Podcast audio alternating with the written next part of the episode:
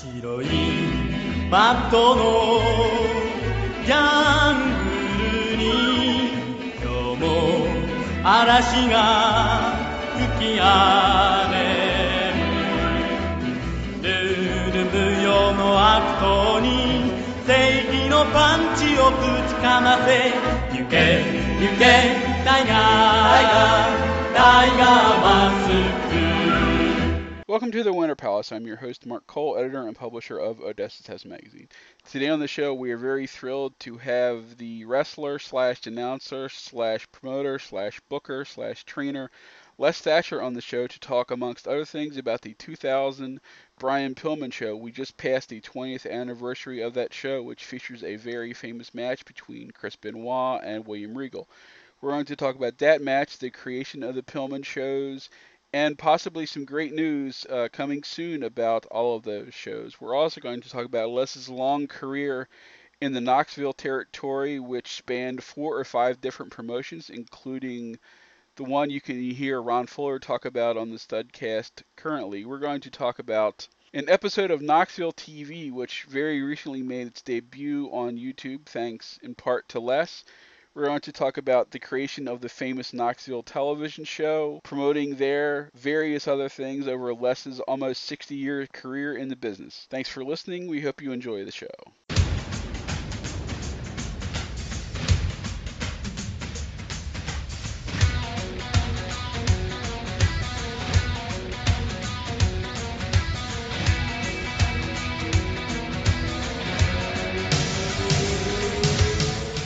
Welcome back to the Winter Palace. We just passed the anniversary of a very monumental wrestling show, and we thought what better way to commemorate it than to talk with one of the people behind it. So, to talk about that show, as well as a very interesting television show that was just rediscovered online, I'm very happy to welcome to the show, for the first time, but hopefully not the last, the wrestler slash commentator slash promoter slash probably many other things that I don't know. Uh, Les Thatcher, how's it going, Les? I, I'm good, Mark. At slash Booker slash trainer slash. Oh wow! You know, I, I make a joke out. I've done everything in the wrestling business except get rich, and I've kind of given up on that at this point in life, Mark. Yeah, we were we were talking about some stuff before uh, before we started recording. I didn't mention this yet, but I was going to say that I think the first time I saw you on TV, and this, of course, will will will date me in your long career, is I believe was when you were the TV announcer for Savoldi's uh, ICW or uh, IWCCW when it was I think on one of the stations I could pick up from Jersey. So I guess would have been sometime in the mid to late '80s. I think was the first time I That saw was you. yeah, that was uh, in the mid to late uh, mid to late '80s that I did that for uh, for Mario. Yeah, absolutely. We had a hell of a crew of guys there, though. You know, That's a uh, very Brody, Gary Hart, Kev, uh, Kevin Sullivan, uh, the Sheep Herders, or the uh, whatever you want to call them, whatever name, uh, Austin Idol. Good Lord, I'm trying to think of all the guys, but we had a, a uh, quite a crew of guys, and uh, that never it didn't last all that long. But uh, yeah, I know those tapes are still floating around. It's Um, very interesting when you like sort of read the history of the promotion online. Like it had such very distinct eras. I guess probably depending on like uh, who was booking or who the crew were. That it you know that at some time you know they used more North Indy guys, and then you know there was a time like you said when Sullivan came in and brought a lot of guys up from Florida, and then I think there was like another era after that. So it's it's one of those sort of lost promotions maybe, but as we were saying, there's all this like almost everything probably from the 80s onward probably is on YouTube now that people could find if they looked hard enough for it. Yeah, they probably could. Yeah, that stuff is out there somewhere. I know. I read somebody I where I had interviewed Mario and his and his dad and his brother Joe who wrestled, and uh, we were talking about the family history and stuff, and that's floating around out that from that particular show. That's floating around out on YouTube somewhere.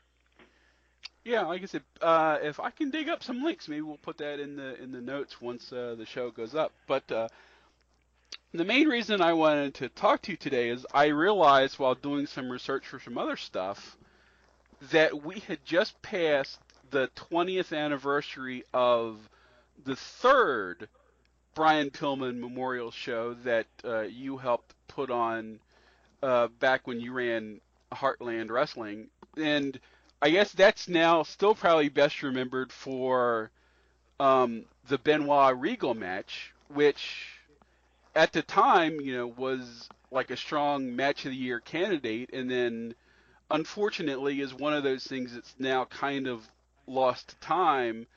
But, well, let me. Can I interrupt you a minute yes. and tell you that I use that tape still as a teaching tool, as does Tom Prichard. I know several others that that still do as well. That you know, there are certain. Uh, we're talking about actual psychology and uh, like two athletes in combat, not a, a spot fest or a circus act. And so, in that respect, that particular match still stands up today and will continue if we're talking about wrestling opposed to acrobatic exhibitions. And uh, yeah, that uh, Dr. Tom and Prichard and I both, when we talk about that match, uh, you know, he'll Tommy will say, "I still get goosebumps because it was that." You know, and Regal and I had a conversation back last this past December. Uh, we were at the Bobby Eaton um, uh, appreciation show that they put on here, actually in Knoxville, in December, and, and uh, Regal mentioned to me. He said, "You know, Les, uh, we it was we just did simple four or five moves." I said, "You did, but you did them at the right time and the right way. It's it's a it's textbook. It's teach. It's it's two athletes in combat, which is what uh, professional wrestling is supposed to be. And I won't go off on my uh, Cornette-like rant about everything else, but yeah, that's uh, that is what that particular year's show. I mean, but when you stop and think about it, Mark, there were so many. I mean, realize the top stars from ECW, WCW, and WWF all on that show, plus uh, some of the top uh, guys from HWA as well as o- Ohio Valley Wrestling, which was a developmental territory at the time for WWE. 15 matches, uh, et cetera, et cetera. So many things going on that show, and yet uh, the Regal Benoit match uh, stole it, man. It uh, it was head and shoulders above everything else.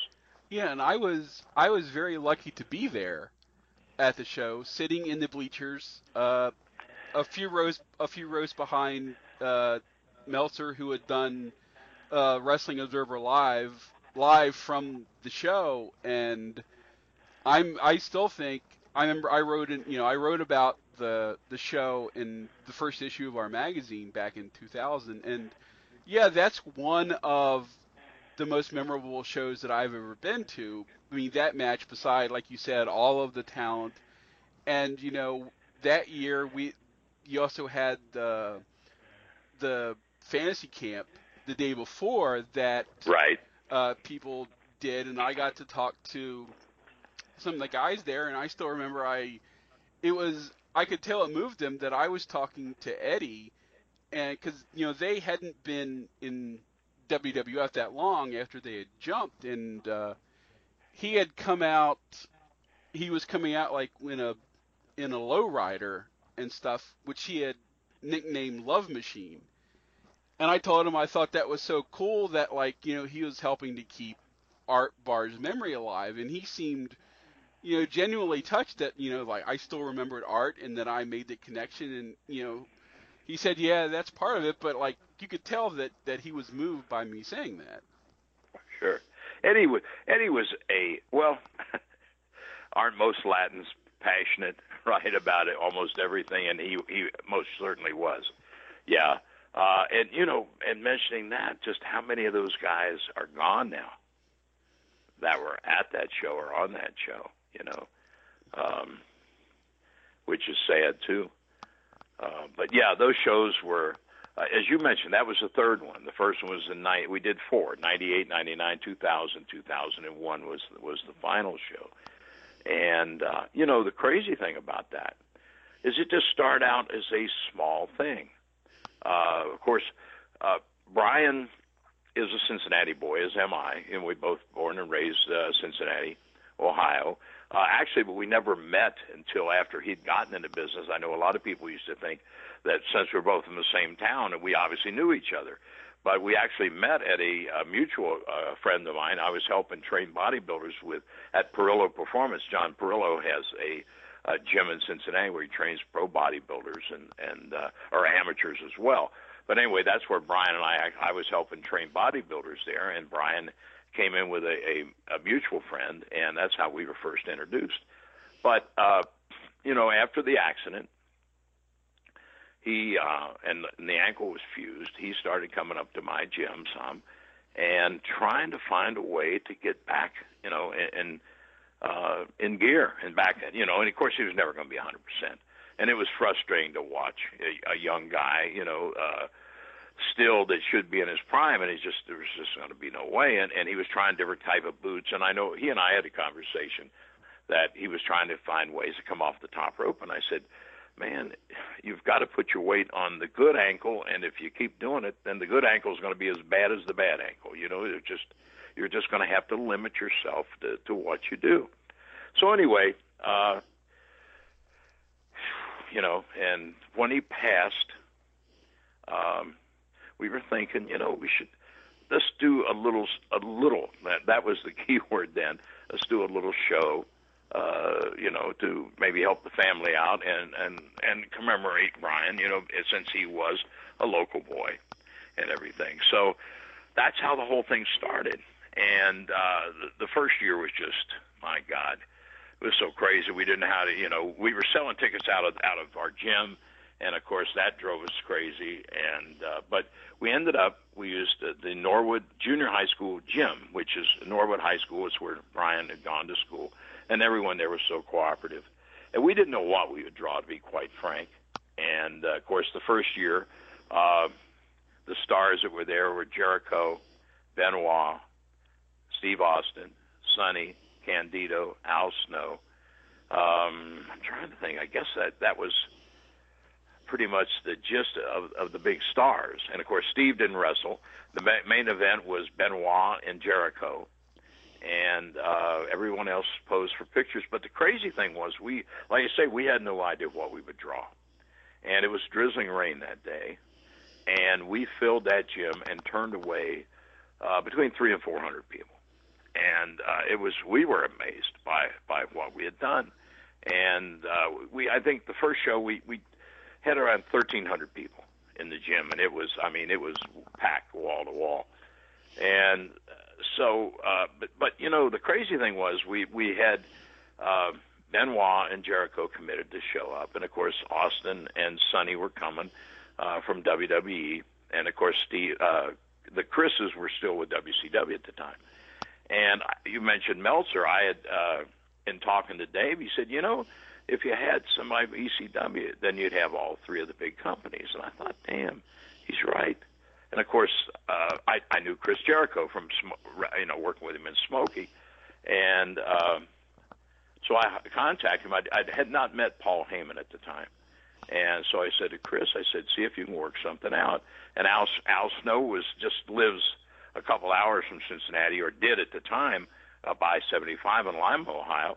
And I said, Al's working for you guys at ECW, so if you can come in with with uh, Tammy, then you know uh, Al, we can get Al, we can go for it. So, and they did, and and I called Meltzer's line and left a message said we just hit the trifecta. So that's how it, it all fell it fell into place in that first show.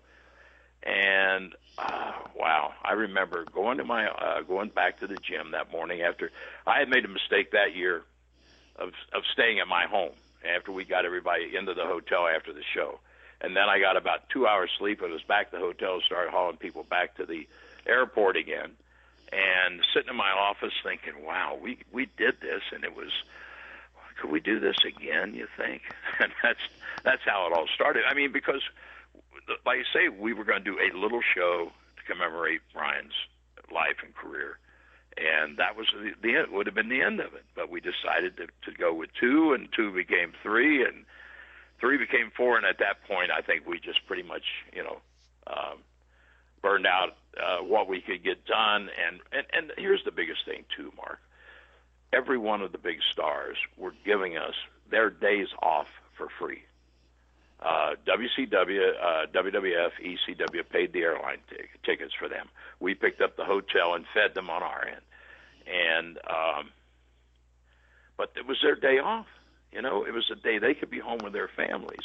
And well, like for example, some of these guys were almost at every show. Some of three out of the four. Benoit would have been in the main event of all four had he not had the neck surgery. Because after that show that you came to, and after the Benoit Regal match there, before the day was over, uh, or before the next day was over, Ari had the uh, tagline for 2001 Benoit Regal, The Return, Pillman 201 and that's what it would have been if Chris uh, had been able to make it. So, uh, you know, and all the volunteers that helped out, and and uh, I'm just proud of all four of those events and and how they transpired. And overall, we turned over uh, right at $120,000 to the family over the four years. That's great. And I was going to mention that some of that uh, the 2000 show that we're talking about, uh, people can see on YouTube. But luckily, you told me before we started recording that people might not now have to resort to a grainy copy on YouTube to see some of these Pillman Show matches. No, you're you're absolutely right. Uh, Joe Dombrowski and I. Well, he came up with the idea, and uh, so anyway, we're we're working currently on a four disc set uh, to cover all four shows. Now they won't be because there is no complete of of all four shows that I'm aware of. But this is everything we get together. There will be interviews of uh, some of the wrestlers that worked on those shows. Uh, there, uh, Brian Jr. and I, he's involved in this as well. Brian Jr. and I uh, did a sit down and you know talked about his remembrances as a young man, and we've got some still photographs and, of him uh, like playing around in the ring with Rey Mysterio and, and different stuff like that. But uh, this, gosh, it's I don't know how long it'll run, but four disc, and it should, I'm hoping to have it. Out, we're hoping to have it out by the end of uh, end of the summer, anyway. Um, and it will be available uh, at uh, joe-dombrowski.com or uh, what's his site? I, I got it. Oh, ProWrestlingLibrary.com if you want to, you know, but you buy a disc or you stream it. And I'm re- I'm I'm really excited about it. Uh, Joe does play by play as we go over each one of the matches, and I more or less fill in the historical stuff and the behind the scenes, uh, you know, uh, things that he wouldn't be able to cover. You mentioned uh, Meltzer at that show. Mike Johnson from PW Insider was there as well. I mean, we were. Uh, you know, that's the thing. We got so much coverage and people coming from all over the country for this thing. We, I just never had any idea that it would grow to, to that magnitude, you know. Yeah, and I was actually in town for the year before, but I got sick. I think like the day before or the day of the show, and I ended up not being able to go. So I'm glad that there'll be that some of the stuff that I missed at the time, I'll be able to see because if you look at the card of the second year, like I don't know what you may or may not put on there, but the main event was Konnan and Rey versus Benoit and Malenko. You have Mick Foley and D'Lo. You have Al Snow and Road Dog and Terry Blair Taylor. and Steamboat were both there. They did not wrestle, but they were both there. Yeah, and Terry Taylor wrestled Dr. Tom. So right, you know, there's all four shows have have great stuff that you know hopefully you know will make it onto the, the show, and then people will be able to buy. That's that's great because I remember, yeah, I I think I may have bought the video whenever it came out, and you know, it's God knows somewhere still in our house. But uh, you know, I was I was watching some of the the YouTube stuff, and I have to admit that I don't remember a lot of it. I mean, obviously I remember the Benoit Regal match, and I remembered the main event with Eddie and D'Lo that turned into a makeshift tag with Perry Saturn and Malenko. And we had some of the Cincinnati Reds there too. Danny Graves, a pitcher, uh, Sean Casey, the first baseman. Trying to think who else was there Demi- on that damn Demi- show. I think Dmitri Young was there too. Yes, he was. Dmitri was there. Dmitri was a uh, big wrestling fan. Uh, Danny Graves, and he said, "Can I walk like D'Lo walks?" I said, "Sure. You probably do it better than he can do it. But go ahead." but yeah, everybody. It was just, you know, it was just such an outpouring of, of great. And of course, the last two years, you mentioned this before we started recording. Uh, we did the Mark Curtis Fantasy Camp.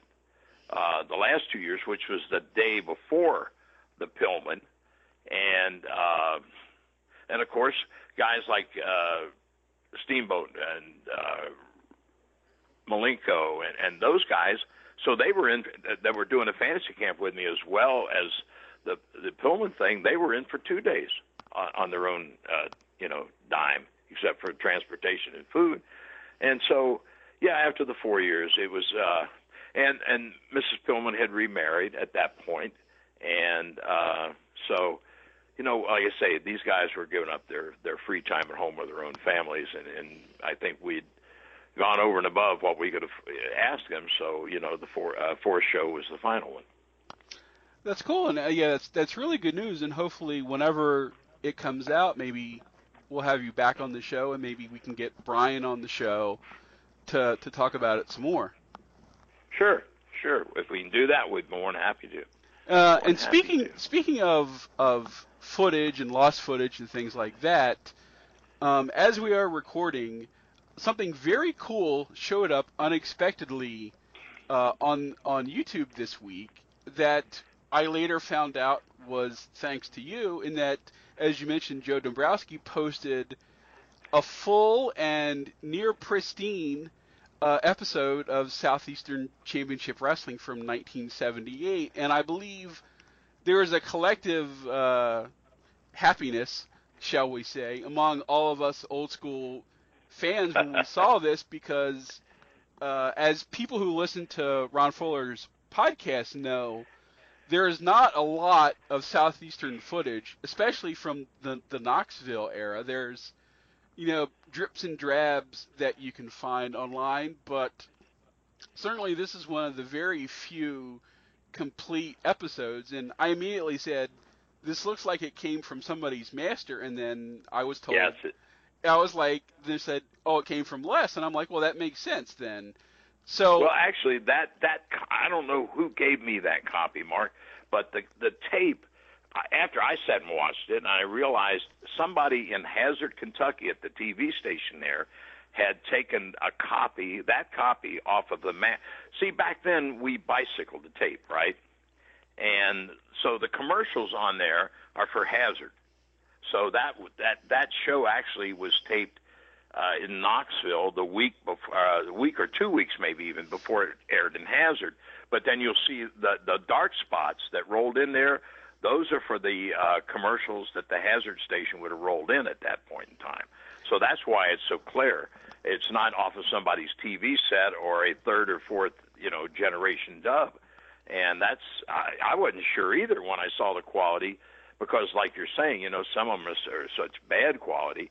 And I thought, damn, where? And then I figured that it was somebody uh, had taken the master at the hazard station and dubbed a copy. And so that's how, who, where, why. I don't half that stuff. I don't know where I got my hands on it, but you know, uh, we were going to when I was selling a house in Ohio and getting ready to move here to, to Knoxville. I was going through all this stuff, and I came across. Well, I've got uh, Joe put up on Facebook. We came across a uh, one-hour interview with Dory Funk Jr. and Terry Funk that I did here in 1994 the day after uh, the Night of Legends, Smoky Mountain Night of Legends, and it's never been edited. It's never even seen the light of day till uh, Joe posted it on my Facebook, and then I put it on as, as some of the pages of the people I deal with there. Uh, but it's it's completely unedited. But it, uh, I thought, Lord, we're coming up with all kinds of crazy stuff. But uh, yeah, uh, well, that but yeah, the southeastern. Um, there's a lot of a lot of footage out there, bits and pieces, but most of it is is pretty grainy or you know uh, hard to hard to figure out. I should mention this is this is doubly timing because uh, as we're, we're recording this Wednesday night, and just on today's episode of the Studcast, one of the things that Ron talked about was how TV worked back in that era, and talked about bicycling tapes, and you know mentioned one of the reasons that that uh, there isn't much footage is just how much tape the cost at the cost. I believe he. I think he said. yes. I think he said in today's money, one of those tapes would have been around a thousand dollars. So you can just see why wrestling promoters would not want to spend a thousand dollars a week on to keep a tape library that at the time nobody figured there and was a, I have already a future for. chastised my my dear friend Ronald for that too, because back then I was saying we need to save some of it because we did a, we did some uh, human interest pieces Tony on Tony Charles on Garvin on the Stomper. Uh, some of that stuff's floating around out there on YouTube as well. Uh, that we you know, and but he's right. Uh, uh, the big two. Well, uh, I'm trying to think. Cassettes first came in either in the early 70s or the mid 70s. At one point, uh, TBS uh, Turner would not allow cassette, uh, cassettes be used on air because the first cassettes just weren't as you know uh, clear and and uh, sharp as they were once they you know were better developed. And uh, of course, and like I say, back then, you know, the two-inch tapes were probably 125, 150 bucks a piece, and so they were dubbed over and over until until they just wore out and, and were replaced. But uh, yeah, that's the main reason. But I I've aggravated my dear friend Ronald about that too, and uh, yeah, I've been on the Studcast a lot, and I in fact we were t- uh, talking a while back, and and uh, I had him on uh, the Observer show that uh, Vic Sosa and I do uh, Wrestling Weekly on on uh, Meltzer's Observer website, and uh, he said somebody said to me, you know, Ron mentions uh, you in conjunction with Southeast, and I said, the hell, he better mention me. that that TV show was my was my brainchild or my my uh, uh, epiphany or whatever. But uh, yeah, we had you know what he and I are tight, and I pick I'm picking at him now, but uh, that was what we did here with Southeastern Wrestling between 1974 and 1979. Um, I'm just so proud of the whole situation. We we came up with inno- innovative things on television which had not been done on wrestling television in the past, and is currently now just standardized stuff that we did for the first time. And uh, actually, during that period, uh, this was the hottest small NWA territory in the world. Period. End story. Uh, we were doing great business here for a long time. Yeah, one of the things I was going to ask about uh, about that episode that happened to show, I, I jokingly said this on Twitter that I would have to ask you or Ron about before we knew we actually doing the podcast was was the the the cartoon opening to the personality profile, which I just thought was was hilarious, especially with uh, using Disco Inferno as the as the bed for it. But I mean, it, it's so sort of wonderfully 70s. This cartoon. Of... Thank you. I meant it to be. that was that was my brainchild. Uh, the the animation for the show opening and for the personality profile uh, were were my idea, and Ron uh, concurred. I just thought it was it was a difference for the time, and it was classier. And the personality profile, the whole idea with that is basically what that little animated opening tells you. It was about the wrestler's background, uh, hobbies, family, schooling. Uh, that was something that everybody told me. A lot of the the older time old timers. I'm an old timer now, but, back then they said you can't do a low key pre taped five minute segment in the middle of your show without losing your momentum. I said, well, we're going to try, and we did, and a lot of people started copying it. Uh, but it was uh, it worked, you know, and um, yeah, I'm real proud of those shows and what we did. Well, you know, somebody said it in the the, the episode you're talking about that Joe had put up on on uh, Facebook and that. Um, how did I didn't realize you could stuff so much in it in a, in an hour. I said, wasn't an hour? It's 58 minutes and 30 seconds is all we had. But yes, it was. Uh, was a lot of content and and it flowed and it was tight and uh, we and, and the director, I still uh, Bill Kincaid uh, was the genius behind the scenes uh, on the on the uh, board. And Bill actually, when he first started, with, when Ron when we went to Channel 10, and Bill was 18 or 19 years old, It was his first directing. Uh, as I mean, he'd worked the board with other people, but this was where he he was the director for Southeastern Championship Wrestling, and we're still friends. We just had lunch uh, here a, a while back, and uh, he, you know the creativity was part him as well, and uh, yeah, we uh, we blew a lot of people away with uh, that show and the the innovations, and uh, you know I think Ronald and I are both extremely proud of it. It's funny you mentioned Bill Kincaid because I know he's posted a couple times on Ron's Facebook page when he's like uh, for uh, promoting episodes of the Studcast, and he commented on something that Ron had said a couple weeks ago, and he posted, and I saw that that he posted, and I was like, I said, if there's anybody that Ron has not had on the podcast yet that I would love to hear from, is the is is is Bill because he directed all this, especially since he was, like you said, very young and and a novice, and I can just imagine.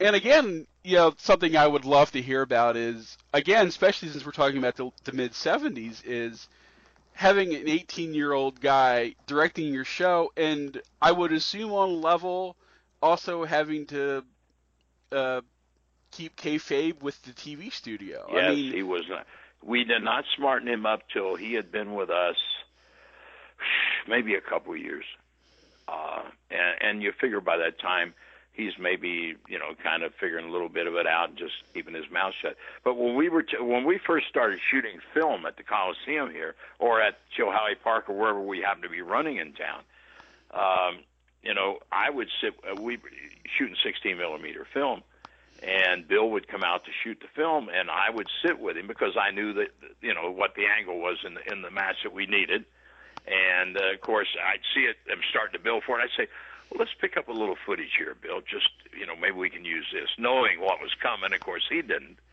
Uh, but yeah, he. Uh, you know, and and then like I say, it was probably probably two years in to the run there uh, that we sat down and, and actually smartened Bill up, you know, to to what was going on. But yeah, he was. What? But you know, that's it, Mark. It's you know, it's a, it's everybody's a piece of the puzzle. You know, I don't care uh, whether it's WWE or Southeastern Wrestling or Smoky Mountain or or what. You know, if it's going to be successful, it's you know, on your, as far as television, it's your directors, your pr- producers, your bookers, your wrestlers, everybody is uh, part of the puzzle. And when it all comes together, it's beautiful. And when it doesn't, well, you know, you know the answer to that too, I guess. Well, it's funny that you mentioned the success of the television show, and again, part of that is the the fact that you know Knoxville in southeastern was like this hidden gem that that I think we're only really learning about, given how a secretive the business used to be, and you know, coupled with that, how Ron and the Fullers, you know, didn't really court publicity the way the way other promotions did. I mean, people always, you know, cite how great the Channel Five ratings were in Memphis for all of this time when it was on Saturday morning, and yet, you know, now we're kind of learning that the ratings that you guys had in Knoxville were was damn, were about, just as about, good just as good or maybe even better. And and when you consider that they're running in the morning, and you guys are running at two o'clock in the afternoon in Knoxville, probably against at least one other college football game. Well, let me makes... let me give let me brag a little bit here about that. Uh, I forget what year it was. Uh, for those who don't know, the University of Tennessee is based in Knoxville, so uh, you know we live we I don't live and breathe orange and this uh, rocky top, but everybody else here does. But anyway, um, for the first time in in forever, maybe I don't know, but anyway, the Tennessee Vols were going to South Bend, Indiana, to play Notre Dame, and Channel 26 here, that was the ABC affiliate, was sending their uh, mobile unit to to uh, transfer, uh, bring it back live to Knoxville to their station. Okay, on Saturday afternoon. Tennessee Vols and Notre Dame's Fighting Irish. big deal, especially in this town. Okay, and so they're on. It's Saturday afternoon, so they oppose us in our hour, which is two o'clock to three o'clock. And the very best, Mark, that they could do in that hour was tie us, which to us was like winning in Knoxville, right? So uh, yeah, very, we're proud of. Well, you know, when we first started on on that, we had talking about pieces of the puzzle. Uh, the program director Pete Finley there, the sales manager Lynn Lepper, they were in our corner from the get go, and they were a big part of that puzzle too, uh, because the station benefited when we first started there. Uh, the sales department was, I think, was selling 30 second spots on Southeastern Wrestling at 25 bucks a pop uh, for 30 seconds. Uh, probably two years in, probably around the time we're talking about this, uh, you know, Tennessee Vols uh, Notre Dame game, uh, they were selling it for $250 a 30 second spot and had two national uh, accounts. So that's how strong our our show had become over that two year period.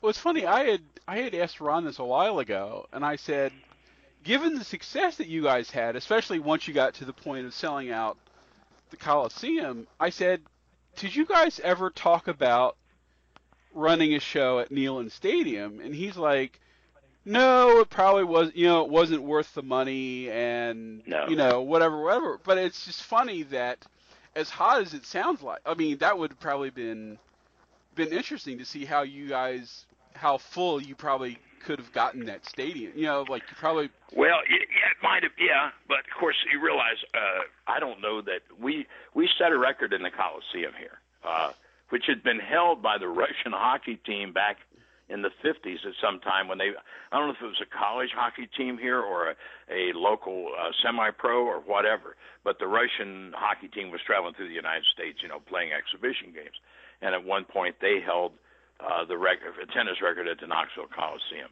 and. Um, so we broke that record. I forget what the card was right off the top of my head. And then actually wrestling is is so big and is uh Chilhowee the amphitheater in Chilhowee Park is where we used to run outdoors in the summer. And going back to before Southeastern, uh when John Kazana uh, was a promoter here, uh my part and tag team partner Whitey Caldwell and I and the Wright brothers Don and Ron were the heels. Uh we hold the attendance record at uh the amphitheater in Chilhowee Park. Uh, now, uh, there's other things that beat us money wise because obviously ticket prices increase, you know, as as the year go on. But nobody's outdrawn us there. Uh, so wrestling had the record in the Coliseum and out, at the amphitheater in Chilhowee Park. But I think it's just great the way that you know people have been able to rediscover this territory. Like we said, you know that you know the Fullers have always not necessarily been. You know, Ron didn't want the magazines there and things like that. And and as we hear some of these stories, you wonder, you know, sort of what people outside Knoxville may have missed. You know, like if you know if the Apter mags you know had covered you know Well, we got some co- we got some coverage, and uh, Kietzer, you know who Norm Kietzer is? yeah Okay, Norm, because I traded out. I, I wrote a column for Norm uh, in return for him giving us coverage. And I know that after Bill covered here, because uh, Danny Hodge and I wrestled, this was when, uh, uh, who was it? Uh, Kenny Mantell had the uh, NWA World Junior Heavyweight title. And Danny Hodge and I wrestled here on one of the Coliseum cards to see who got a shot at Mantell. And uh, the reason I remember because we won an hour through, we won Broadway, uh, draw. Uh, Broadway, that's an old term. Nobody remembers but me. Anyway, we went to a draw, and then five minute overtime, no winner. Another five minute overtime, no winner. And we flipped a coin, and Danny won the toss. But Matt, um, uh, Apter did a, a whole photo layout and story about that particular match in uh, one of his magazines. I know for a fact because I've got uh, one of the pictures from from that magazine. Uh, so we got coverage. Ronald maybe didn't know it, but I got his coverage. But we, you know, we did a lot with the community here during that time too. Um, we played a charity basketball game for the Knoxville Association for the Blind, and we had former uh, Vol football players who had played in the NFL uh, in this game. We had uh, former Vol basketball players who had played in the ABA and the NBA. Uh, we had the former mayor and the current mayor all at one time, Johnny Majors, who just passed away, who was the a big star here in uh, Vol football, but also was the head coach at that time, and uh, Big John Tate, who was the WBA heavyweight boxing champion. And um, I'm trying to think if I'm missing anybody, but yeah, we we did uh, a lot of charity work here. Um, the first charity softball game we played at the old Bill Myers Stadium, where the the minor league baseball team played here at the time, uh, was uh, wrestlers against the Channel 10 celebrities. We drew a thousand people to that friggin' softball game. And the the general manager of the Knox Sox, they were the uh, Chicago White Sox uh, Double A minor league team at the time. Uh, he he said he said, "Damn," I said, "I can't draw that many people for a baseball game." He said, "Maybe you guys come every week. We enjoy that. Our concessions could use the work." But that's how over we were here, you know and um, that was something that once I got involved in offices, any uh, whether it was here, Atlanta, Charlotte, or wherever, um, I realized the value. You're talking about the kayfabe time, but you know, I always looked at things like this. If we got into the community, I mean, got into being a part of the community and, and things like I just mentioned, you know, charity basketball or football, baseball games, or softball games, whatever. Uh, you know, being on, we we did uh, the Jerry Lewis telethon here uh, several, you know, every year that we were on Channel 10. Um, they can't. They can look down their nose at you privately, but publicly they can't do anything but but say good things about you. And that was, you know, to me, in, in trying to, you know, keep wrestling uh, at a, at a, you know, at a high level in terms of uh, public sentiment. So that was something that I always shot for when I was involved in the offices, and we did a lot of that here. Um, yeah, I'm. Uh, this territory is a shame when the nonsense went down, and we we won't spend any time on that. I'm. I've talked about that so much in my life, I would care anymore. But uh, when all that happened during the war here was it killed the territory for everybody. Period. And uh, that's a shame because you know you listen to the Studcast and you know Ronald had bought the Mobile land, and the whole idea was that we were going to keep two crews and you could switch guys back and forth if if somebody was wearing out their welcome here in Knoxville we'd ship them down to uh, Mobile and they could work that into the territory. We'd bring somebody else in up here you know? Uh that was the whole idea and it would have uh, worked really well. But the best laid plans of mice and men right? Well the interesting thing was and you can correct me if I'm wrong but you were you worked for a promotion in Knoxville for I think four or five different promotions. Am I right? That you worked for Kazana? Yeah. And for, for I worked the... for John Kaz. Well, I worked for Kazana. Then it, then Ron bought Kazana out. Then Ron sold to Barnett, and Barnett sold to Crockett, Flair, and, and Mulligan.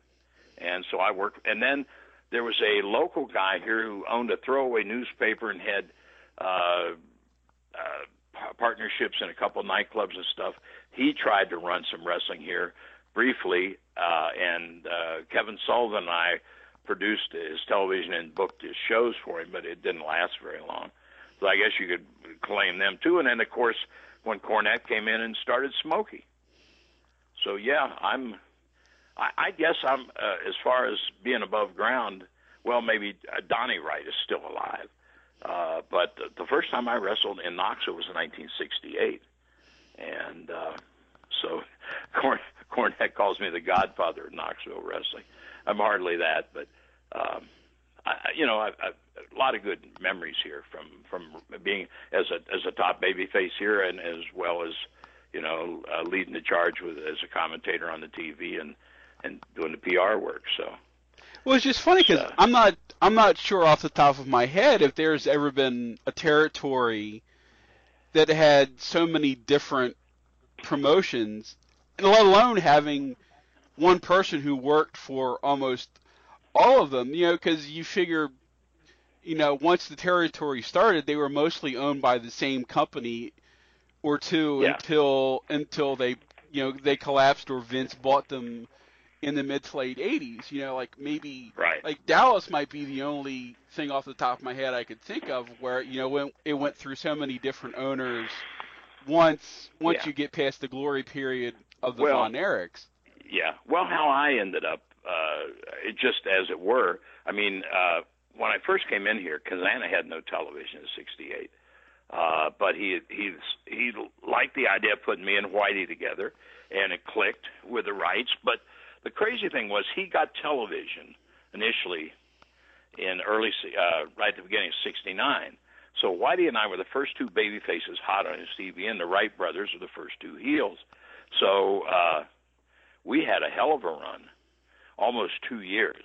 Uh, I mean, not every every week that the four of us were on top, but but our feuds and trading the tag belts and stuff back and forth lasted almost two years. And um, so when Ron b- bought it, he knew my you know my history here, but also that I was involved. You know, once I left Florida, I you know I I was well, shouldn't say that. I first got involved in television uh, in the Maritimes in 1970 for my friend Rudy Kay, and uh, but then Ron knew you know my background in TV, and and I was doing TV with helping with you know with the Crockett's and stuff, and uh, in Atlanta, and said, well, he, he was coming into Atlanta out of Florida in 73, 74, early 74, when I was there uh, sharing the microphone with Gordon during the War of Atlanta. So he knew my background in television, and when he called me, he said, I bought Knoxville territory. I don't know anything about television. I want you to come in and build me a TV uh, show. You've got carte blanche. Just make just as long as it makes sense. I said, you're on. So, and that's how we got started. And then, of course, when Barnett came, I, the name Thatcher came from Jim Barnett um, in 1962. He tagged me with Thatcher. My real last name is Milady. It's Irish. Most people mispronounce the hell out of it. Malady, Malady, Malady. I mean, I just answered anything. It starts with an M anymore. But uh, so when I first went to work for Barnett in '62, I was they were using my real last name, and uh, Les Ruffin, who was uh, one of Jim's uh, lieutenants, came in the dressing room. With, I, I'd been with him, I guess, maybe two months at the time, and Les came in and said. The old man's tired of everybody butchering your last name. He wants to call you Les Thatcher. Is that okay? I said, it works for me. and so at that point, I just wanted to wrestle Mark. I didn't care what they called me.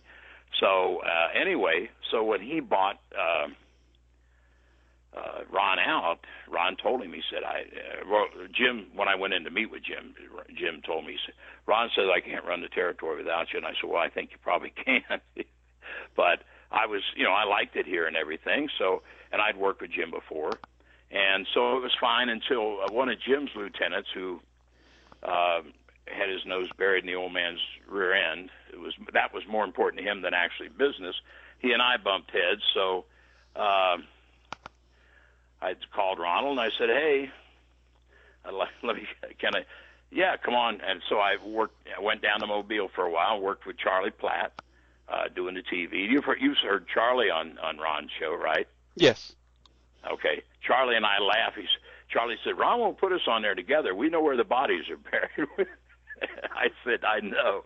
But anyway, I was down to work with Charlie, and so one day my phone rings and Flair is call. Rick calls me and he said, Hey, uh, BJ and uh, Jimmy Crockett and I just we just bought uh, Knoxville from Barnett, and uh, Channel 10 said they would be happy to keep us on the air. One of the things they would like is you come back and handle the program because they have good history with you and work well with you. I said, make me an offer. So that's how I came back.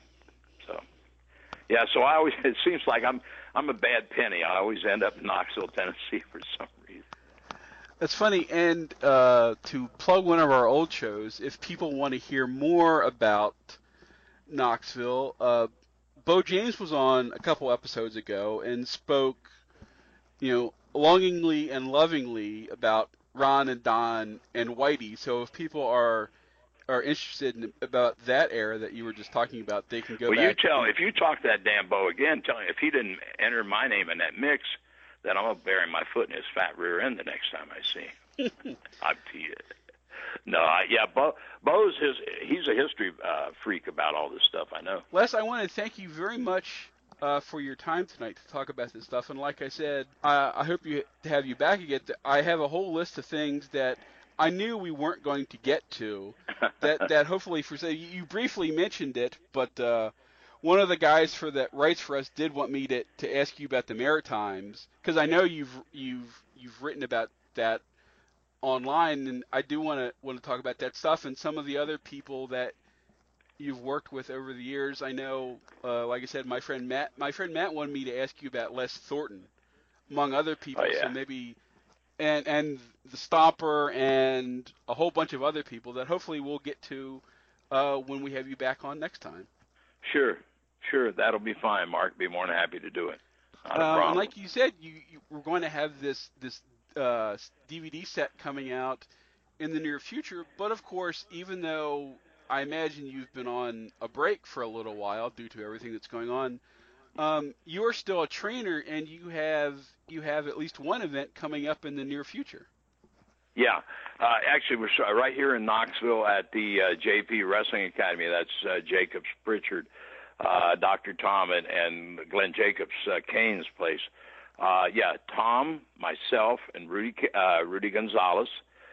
You got actually almost 140 years of experience between the three of us, and uh, we've all trained some. You know, Christ, it's a who's who's list of, of current people, uh, main people, you know, major people in the business. Uh, we're doing a two-day training camp, uh, eight hours a day, Saturday and Sunday, August the 8th and 9th. It's uh, 99 bucks, and uh, if you're interested in, uh, we're holding, we're going to hold it down to 30, and we- we're about halfway there right now. But if you'd like to pre-register, it's 99 bucks for the weekend, and uh, you go uh, JP Wrestling Academy dot gmail uh, at gmail dot com and Dr. Tom will send you out the information. Or if you want to pre-register, you can do that with him there. And that's uh, August uh, 8th and 9th at uh, the uh, Jacobs Prichard uh, Wrestling Academy here in Knoxville. And uh, and I'm I'm available for bookings to do weekend training camps or one-day seminars if that interests you. You reach me Les Thatcher 28 at uh, gmail.com or less at epwt.com, and I can send the folks out the information for that. That's great. Um, thanks again, Les. And like I said, I'd like to have you back. Well, anytime, but you know, once this set com- comes out, I'd love to have you back on to talk about that. And like I said, some of the other stuff. It's like you've had such a long and varied career that I knew that we wouldn't even scratch the surface in one episode. Yeah, I talk about a lot. of My uh, actually July the fourth, uh, which is what two, two weeks away, I guess, or roughly two weeks away. That will be the 60th anniversary of my first wrestling match in Blue Hills, Maine, in 1960. So, yeah, I've been around a day or two, Mark. That's great. Um, thanks, thanks again, Les, for for your time tonight. Uh, we'll hope to have you back in the future. And thanks everybody for listening. We'll talk to you all next time.